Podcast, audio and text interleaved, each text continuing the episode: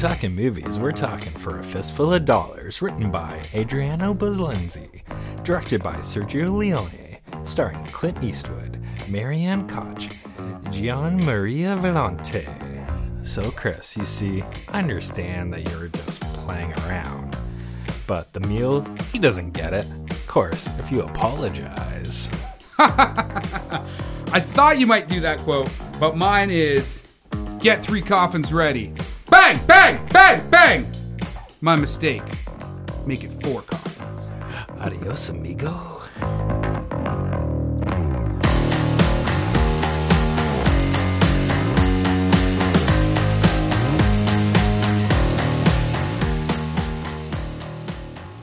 All right, today on How'd You Like That Movie, we're talking about the 1964 spaghetti western A Fistful of Dollars by the acclaimed Italian director Sergio Leone and starring Clint Eastwood. Leone is known for probably producing the quintessential spaghetti western in A Fistful of Dollars. Uh, he also then went on to do the entire trilogy, which is Fistful of Dollars, A Few Dollars More, and of course, The Good, The Bad, and The Ugly. The other trilogy, which is a little less known, is the Once Upon trilogy, which is Once Upon a Time in the West, Duck You Sucker, and Once a Time Once Upon a Time in America. So, Scott, first off, are you a Western guy? Yes, I do like westerns. Growing up in the late 80s and 90s, especially with my grandfather that lived with us at the time, he loved westerns. So, especially I saw all these old ones, but for me, like I loved Kung Fu, the movie with mm-hmm. David Carradine and Brandon Lee, Tombstone, Quigley Down Under, and Young Guns one and two, and it's interesting, like revisiting this movie because I haven't seen it since watching it with him back in the day, and that was like 30 years ago. So, seeing now how this was deemed so violent as a Western, uh, I enjoyed it. And I'm assuming you love Westerns because you're on this little hitch. Uh, I'm actually so I'm not a huge Western guy, and this is going to sound super cliche, but it's actually because I'm such a Quentin Tarantino fan, and I've been going back and you know basically learning my film history that I've slowly started to get in touch with these like original films, like these spaghetti westerns and stuff like that. Um, you know, obviously, like I knew Clint Eastwood. I would say that you know my favorite western would be Unforgiven. Right? It's super gritty. It's Clint Eastwood doing his thing. Um, you know, people get murdered and the whole prostitute thing. Gene Hackman, like it's, The whole thing. prostitute No, thing. but you forget that like the reason Clint Eastwood is like the man who does country or sorry, uh, does western films is because of these roles. Like he was on Rawhide and then this role, so the man he plays obviously the, the man with no name, and it was they couldn't get Henry Henry Fonda because they didn't have the budget. Charles Bronson, like literally like Death Wish guy, was like the script's not good enough. Interesting side note. Leone then eventually worked with both Bronson and Henry Fonda on Once, in time, Once Upon a Time in the West. So he did get to work with these actors. But they both said no. And so Clint was working on Rawhide, so it was a TV show at the time. And his co-star Eric Fleming also turned down the road. Uh, sorry, sorry, turned down the role. And he kind of took like a stab at this because he wanted the to get out of being like kind of the white hat cowboy and be a bit of an anti-hero. And like the fact that we know Clint Eastwood today is probably most definitely because he took this role and then became he became the man with no name into in the other uh, two films and then you know the rest is history. Yeah, and I think in terms of like history and stuff, it, it's weird to see like how many parts are ma- make a, an actor based off somebody else What do you mean? refusing it. Like Will Smith with The Matrix, right? Goes to Keanu. Oh yeah, yeah, Yeah. where they've got that list, Yeah. and you're like, you see the film that got made, but then you're like, could you imagine Leonardo DiCaprio, for example, um, uh, what's it called with Christian Bale, uh, American Psycho? Mm-hmm. That for a while was Leonardo DiCaprio was in that role, but you can't imagine anyone other than Christian Bale being in that right? role. Like, like it's just one of those things where you know where whether it's kismet, whether it's meant to be, but these people just engulf like they get this opportunity and then they just become these iconic characters, right? A hundred, and especially that a hundred percent applies when you think of like like Clint Eastwood, Yes. like that. You know, uh, acting through his teeth, which he actually got criticized for in his early acting career. Like this guy's horrible, but now the way he speaks right through his mouth like that, that's definitive Clint Eastwood. That's what you hire him for. You know what I mean? True.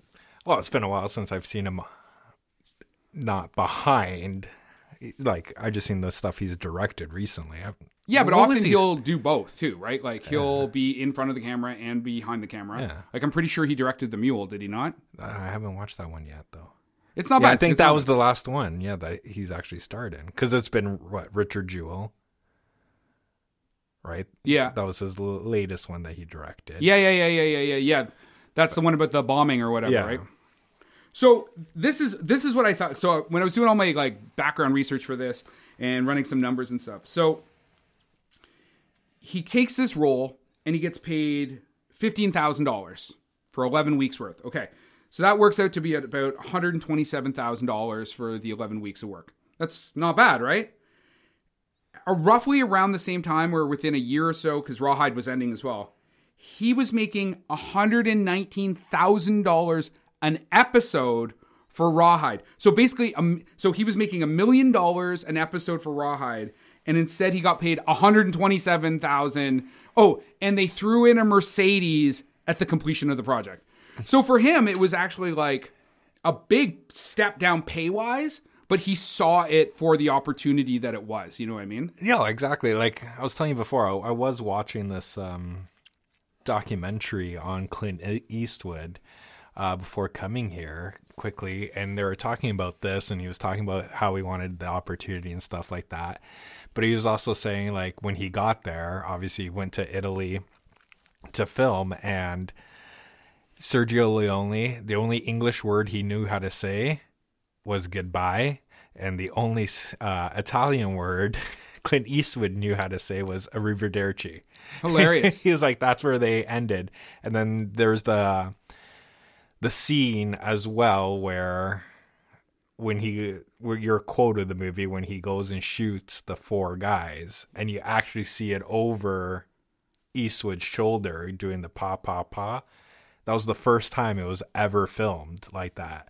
Because in America, they only did the gunshot, cut to the guy who was getting shot just falling, and then cut back to the gun. Really? And that was the first time. That's why it's considered violent because you actually saw the gun going off pointed at the person getting shot. That's crazy because now, because again, obviously, I just rewatched the film a couple times to get ready. That's no, they no wonder there's so much of that in the film, right? Like hmm. bang, bang, bang, bang, bang, and you see those shots. You see the the guns going off, and you see people like dying and falling down and falling off horses and stuff. Yeah, and you can see why it would be like considered super violent for its time, right? Yeah. Um So, did you notice anything about the dubbing? well, it's a little off. So, do you know why? No. Okay.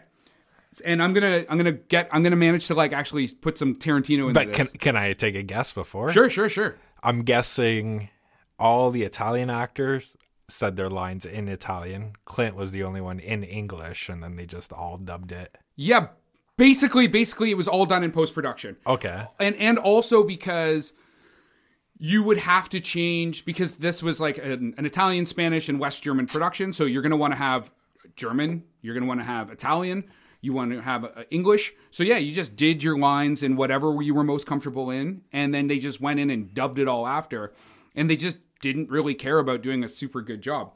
And they actually make reference to this in Quentin Tarantino's 2019 film Once Upon a Time in Hollywood, which I mean, the amount of like homages that you're seeing to these old directors, like the fact that it's like Once Upon a Time, it could be like because it's a storybook, or is it like he loves Sergio Leone, so it's Once Upon a Time.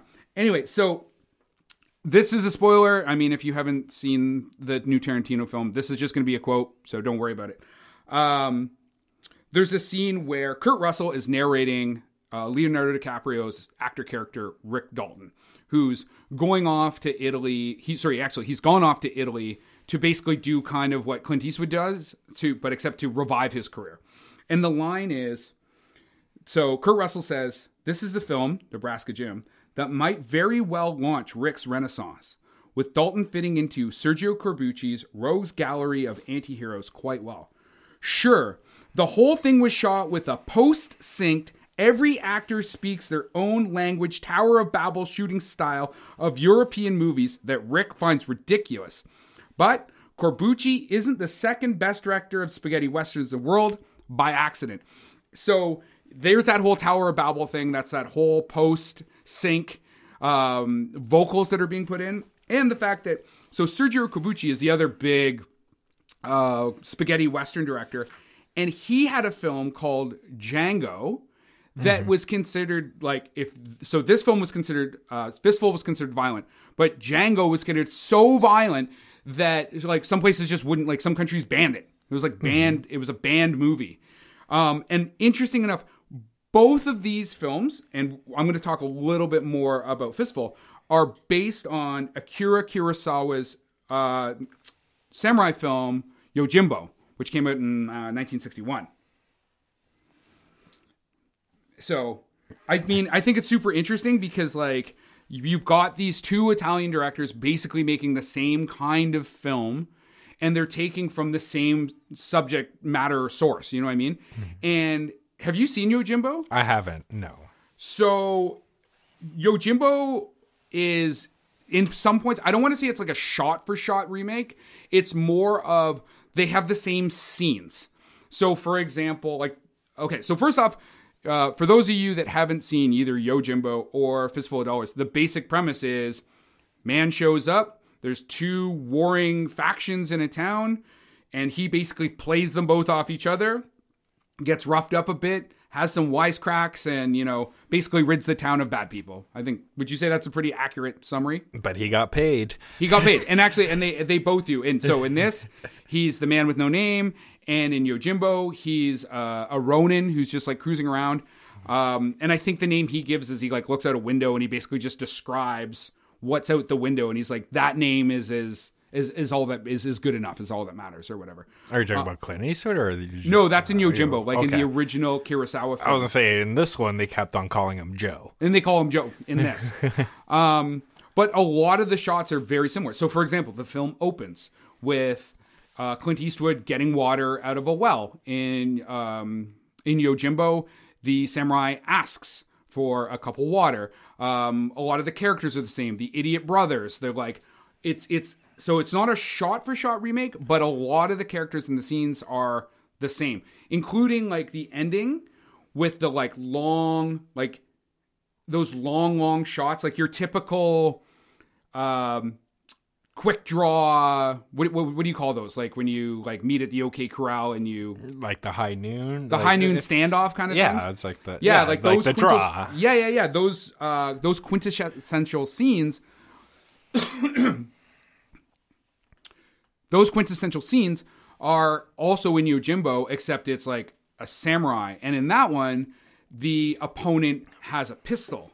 And in Fistful of Dollars, the whole line is when a man with a 45 meets a man with the rifle, the man with the 45 dies, right? Right. So it's it's really cool, and it's actually it's it's so much like Yojimbo that first off they they thought they might get sued. They did get sued. I thought they did. They did Yeah, get I heard, sued. Reading about this, they did get sued, and then didn't they have to say it was like kind of added on or like a based on or something like that. I don't know.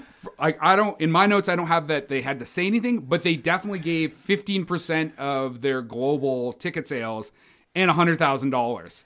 so Kurosawa actually said to them, he said, "That's a fine movie you've made, but it's my movie."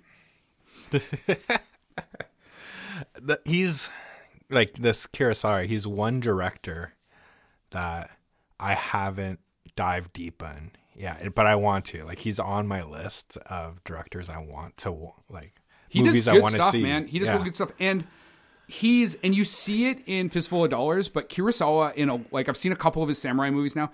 He always has he like breaks tension with comedy. So like obviously this is like a radio program, so you can't see, but like he'll have a sam- samurai with like kind of like a screw face, and then he'll like stick his tongue out or something, and be like, Bleh, and just like break the tension. You know what I mean? Like he knows how to like use comedy as a device, and you see it in um, Fistful of Dollars as well. Yeah, that was that's more the um, canteen guy was kind of the the comic relief, or no, comic relief was more the or the bell ringer or the the casket maker Yeah, or any of those guys. And all of those characters are in the original as well except that the bell ringer is the like local police officer or whatever right? Um, and he's basically trying to hustle the guy to give him some money. He, hey if you go work for that gang give me basically a dollar or whatever because I kind of hooked you up or whatever, right? So it's it's good. Like I said, they they made a really good remake of it. Um, I still would like to see uh, Corbucci's Django because again, it's supposedly again a version of uh, Yojimbo, but like super super super super violent. So that sounds super fun to me. Um, did uh, what did you like about this film? Well, I'll go with the, there's two things I didn't like. All right, and Okay, cool. Yeah. What did you not like? I didn't like that fucking kid. His voice was so fucking annoying. Did, did you ever think that the voice was being done like an by an adult or something like that? it Oh, just seemed uh, weird. It was so, it, but it was like high pitched to an extreme that it fucking hurt my ears when watching it. And then the other thing was in terms of the soundtrack, where they would kind of cut the tension or whatever, and it would it reminded me of like Halloween when Michael Myers would come and be like. It was like the little sh- like I I just call it the shape sound because Yeah, every yeah, yeah. time, but it was like that thing just annoyed the fuck out of me. you didn't like that because it's. It, are you talking about like the? It's like a sound effect kind of thing. Like it would be like regular mu- music, and then all of a sudden it'd be like, "Da-da!" Yeah, yeah, yeah, yeah, yeah. Eh, but that thing fucking annoyed the fuck out of me. I don't know if it was just the way I was watching it, if it was just my volume was too high, but that kid's voice, like I literally at the beginning when he started uh, the opening scene while Clint's drinking the water and he's just running from one house to the other and then running back crying. But I- I was you just know like, what I just love? fucking hit his head. You know what I love is, and I, this sounds so savage, but when like they come out and they're like bang bang and they're shooting at the kid and like making him run across the street, I was like, oh my god, this is a serious film, man. And then yeah, and then the dad comes and grabs him, and they're still shooting. but at no point is the dad shielding his son from gunfire. Just picks him up and like carries him, and then gets his ass kicked. Right? Okay, so those are things you didn't like. Mm-hmm. So did you just? Does that mean you just liked everything else? Um, pretty much. Yeah, I did actually like, and I think for me it was more. Um, like it hit me in terms of nostalgia, right? Yeah, like yeah, yeah. watching this brings back like being a kid on the couch with my grandfather watching this and then him speaking in Portuguese like, "Oh man, when I first watched this, this is what happened, blah blah blah." Like you wouldn't believe how many people like freaked out over all the people getting killed and stuff like that and it was that's why it was like Well, I just think you probably wouldn't have. Well, you would not have seen anything like that in the theater. So you go in, No. and it's actually it's a really sensible length. It's under two hours, not like some of his work that's like three, four hours long or whatever. So you sit down and like right off the bat, bang, bang, bang, people getting shot, and you just like you said, like even the way they're showing the violence is just like never been seen before, right? Yeah, you know, that's what I think in terms of this. Like well, these movies that we do go back, it's interesting, like hearing about like the reaction then, like how many people thought or what the consensus of the movie was, right? And I think in terms of the way it was shot and what people saw is probably what also contributed to um, it being such a hit, as well as on that documentary I was watching, uh, Clint Eastwood talking about this movie, saying they were cutting out dialogue that his character was supposed to say, and he was just like, "My face will say it," right? And Sergio's agreeing. He was like, "Your face will say it." So I guess there was the one scene just before um, the army guys coming and and the guy on the horse is is going to the canteen and he like starts talking shit to Clint Eastwood and he just takes a puff of his cigarette, looks at him, and then just takes another puff of his cigarette and puts his head down. Like you're gonna get fucked up. Yeah, yeah, yeah. I guess there was dialogue there, and he was like, "Yeah, we were just like." He's like, I did that, and he was like, "We're just gonna cut shit out, right?" Yeah, and I mean that's that's something that like a great actor should be able to do, where like the eyes, the t- tilt of the head, whatever, the taking off of a hat, you know, you you convey a certain type of emotion. Um, there was another actor that we were talking about that does that, uh, where he just basically cut a bunch of lines. Uh, Oh, um, Benicio del Toro. Benicio del Toro, and he's like, cut that out, cut that out, cut that out. I don't need those lines, which is that's awesome. Like that's a, and Clint pulls it off like hundred percent. Um, so this film, you usually have these kind of numbers. Did you look up how well this film did?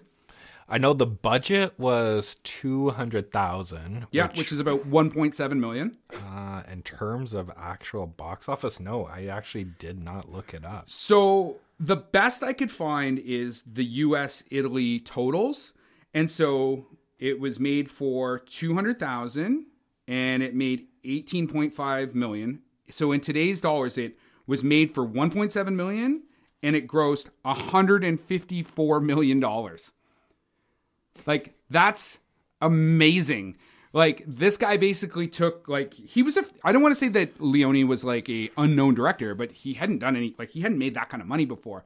And then just bam, like right out of the park, right? And so no wonder they're like, yeah, man, just make whatever you want, you know what I mean? Well, the thing that's interesting too about this is during the during this time, this is when the regular westerns are starting to fade away, That's right. right? Like they're starting to go off, and and then you have this guy in Italy. He's like, I just think they did it wrong, and I'm gonna do it right. Yeah, well cuz he made them more like real. Yeah, and like like less just like good evil this idea that there was like nuance you have anti-heroes you have violence like it i think you know the the genre was kind of becoming bland and boring or that's most of the most of the background i came up with that's kind of what they were saying So- right. And the the whole reason the western was as prevalent as it was is because how cheap they were to make. Right. That's why they're like churning them out like so yeah this would be like a blumhouse picture you know what i mean buy it cheap and just like make a bazillion dollars off of it Yeah, yeah. It would. It definitely would be. So, do you have um do you have any scenes that you specifically like? Is there anything about the way this film is made that you thought was like really interesting? Yeah, like I said, I like the cinematography. I like his camera angles. I also like the thing, and um, and I can't remember if it was done before, but was in terms of when you have the shootouts, how he would kind of zoom in close, and you would see their faces. Yeah, yeah, yeah. You would hear the gunshots, but you hear their faces, kind of like, like either whether they're shooting the gun or you don't. It's just all in the face, like, oh my god, like. I So got it. he's one of the things that he's known for is those really well lit close-ups and extreme close-ups, right? Um, almost they're referred to as almost like a portrait, right? And you can just see everything happening on the face. That and the long shot, right? So you're way, way, way back, and you get all this perspective, and then like pushing in hard, like you said, like during a gunfight or something like that. And it, it looks beautiful and it's scored really well is like you know he used the same and i have a really great story about so his composer is a guy named and I, i'm gonna butcher this but it's like ennio Morricone? ennio Morricone? I think I think what we should do is just change the name of this podcast to "How do you like this movie?" to "How we butchered your name." Because if you're I'm the if you're a famous composer director writer we 100% did not get your name right exactly. anyway, so this this composer Morricone, he's he's worked on all Sergio's pictures. He's worked on all like almost all the spaghetti western stuff. He um, got a you know not he got Academy nominations for like The Untouchables and Bug uh, Bugsy and stuff like that. So he's like the man, right? He is the man, and so Quentin Tarantino gets him to work on Hateful Eight and he wins an Oscar, right? And the funny part, I'm just going to pause there. So, I, in watching a video before this, I'm watching Tarantino. He's at the 50th anniversary of uh, fistful of dollars, and he's basically like filleting this guy, right? Like he's not there, but he's just going on and on. He's going about going on about Leone, and he's going on about this composer and how fantastic he is. So then he goes and wins this Oscar for Quentin Tarantino's film, and he basically refers to Tarantino as a cretin. He said he was like horrible. Hold on, let me let me see if I can grab the quote here because he's basically like Quentin Tarantino's a cretin and called his films trash. He basically just like he's not a director, he's not prepared, he's absolutely chaotic. And so like this guy that Tarantino is like super stoked about working with, who's like revered his whole like film watching life, gets him to work on his film, which gets this guy an Academy Award. And he's like, fuck you, Quentin Tarantino. You are shit. You're no Hitchcock. And he also then goes on to just trash the Oscars as being a bunch of bullshit. And this is, and he's 90 years old at this point. Just Yeah, savages the- the Oscars. He's like, I don't give a fuck if I ever come back to the United States because this is all garbage and you're all like pompous trash. So, yeah, there's that. Yeah, see, I was gonna say, like, are you sure they weren't just like it was all said in jest, you know, just like a little playful kind of thing? No, man, this is you're like, a variety article, and some of those were direct quotes from the composer. I thought it was awesome. That's the thing when you when you get to a certain age, right? You just don't give a fuck. you just can Well, say I mean- whatever you can. Well, and once you've done that kind of body of work, it's like, fuck you, don't hire me. I don't care.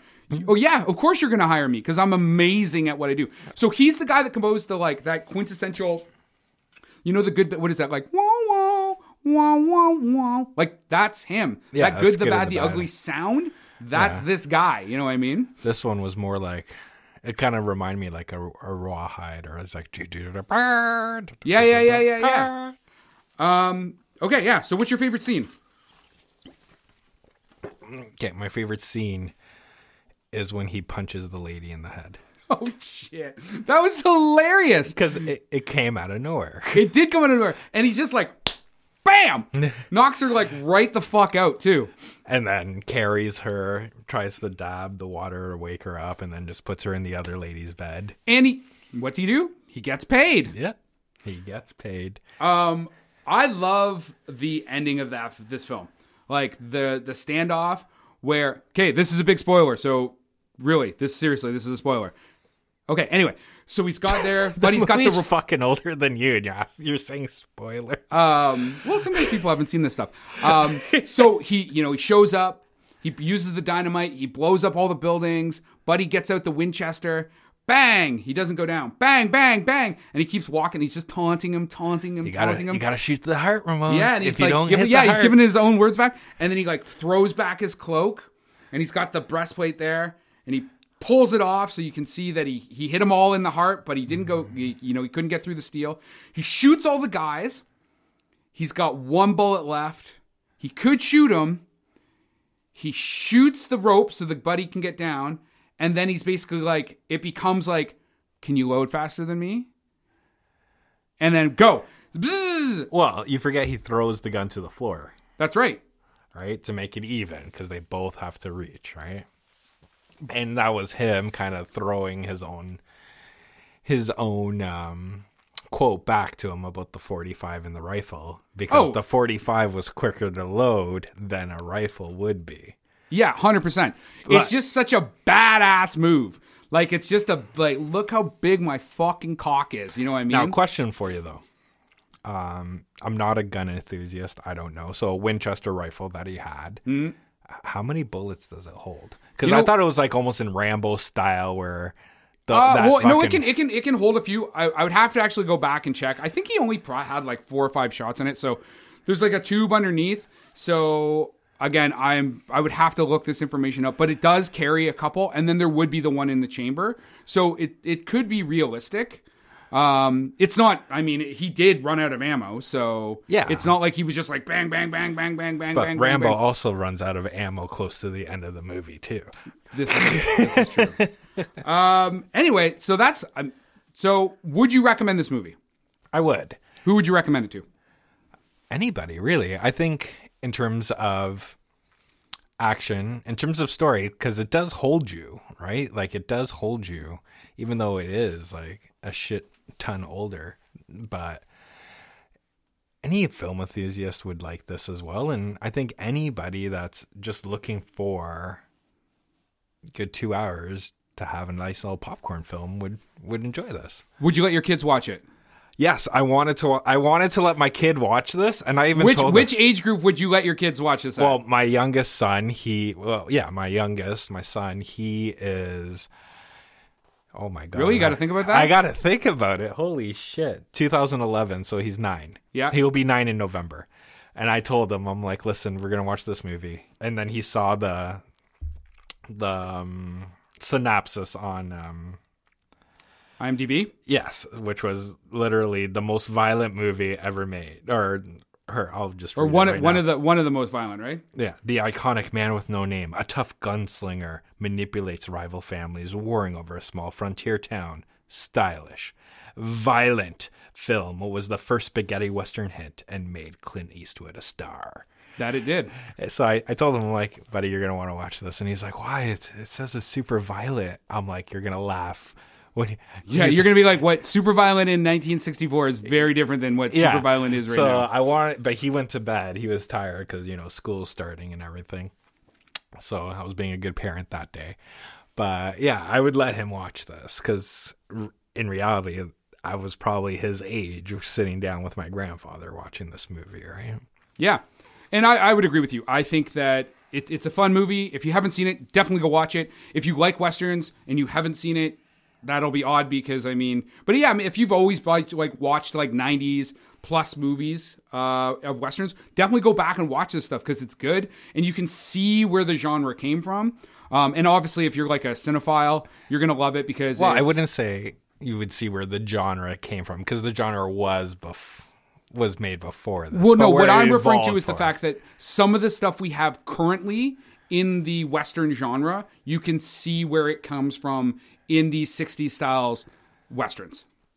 Okay. So, anyway, that's all I've got. And then if you've got anything else, and then if you want to kind of tell people how to get a hold of us, Well, I do got something else. I got two things actually. hit me with your best Scott. Ooh. But first question, because we had this debate before, but we can put it on here so that way people can get a hold of us to see what their opinion is. Unforgiven an unsanctioned sequel to this trilogy? Is it the same character coming out of retirement? I said yes. You said no. So I said no because it's William Munny. It's a totally different dude. But, But that's he's the man with no name. he's not the man with no name. He literally has a name, and it's William Munny. Yeah, but I'm talking about in this trilogy, he's the man with no name. So you're saying like the man who with no name, but that's his name? Like that's like exactly. He retired now. So this is this is definitely a question that anybody who's listening, give us your feedback. I'm going to say no, but I'm open to being convinced. What's your other thing? You said you had two things. you said you had one thing to end this with about. Uh, I already I already did that. That was my, my I already did my anecdote. Um, the one thing I do want to bring up though is so Scott and I do have this kind of running discussion on trilogies. And is there any that do all three movies good? And I, I want to know if there's a caveat for that. Does Lord of the Rings count in that because it was written as three books? Is it? It's technically a trilogy, I guess. well, it was right? three movies. It Okay, okay. So movie Lord was three hours. So Lord of the. Rings is in this. Um, when you email us or hit us up on Twitter or however you get a hold of us, give us your feedback on what are great trilogies and do any trilogies get all three films right? Well, since we're on this film, I would say this trilogy does with the good, the bad, and the ugly. I'm I'm gonna reserve my answer to that until I go and like rewatch the other two, but. I, I think you are right, but I'm gonna, like I said, I'm gonna reserve my position on that. All right, well, that's our rant for the day. If you like what you heard, or even if you didn't, subscribe to this podcast and we'll try to get better every time. So if you want to express your opinion or answer Chris's question, we can be reached on Twitter at how do you like that one or email at how do you like that movie at gmail.com. Production by Rod Shaver, Vader Monkey Productions.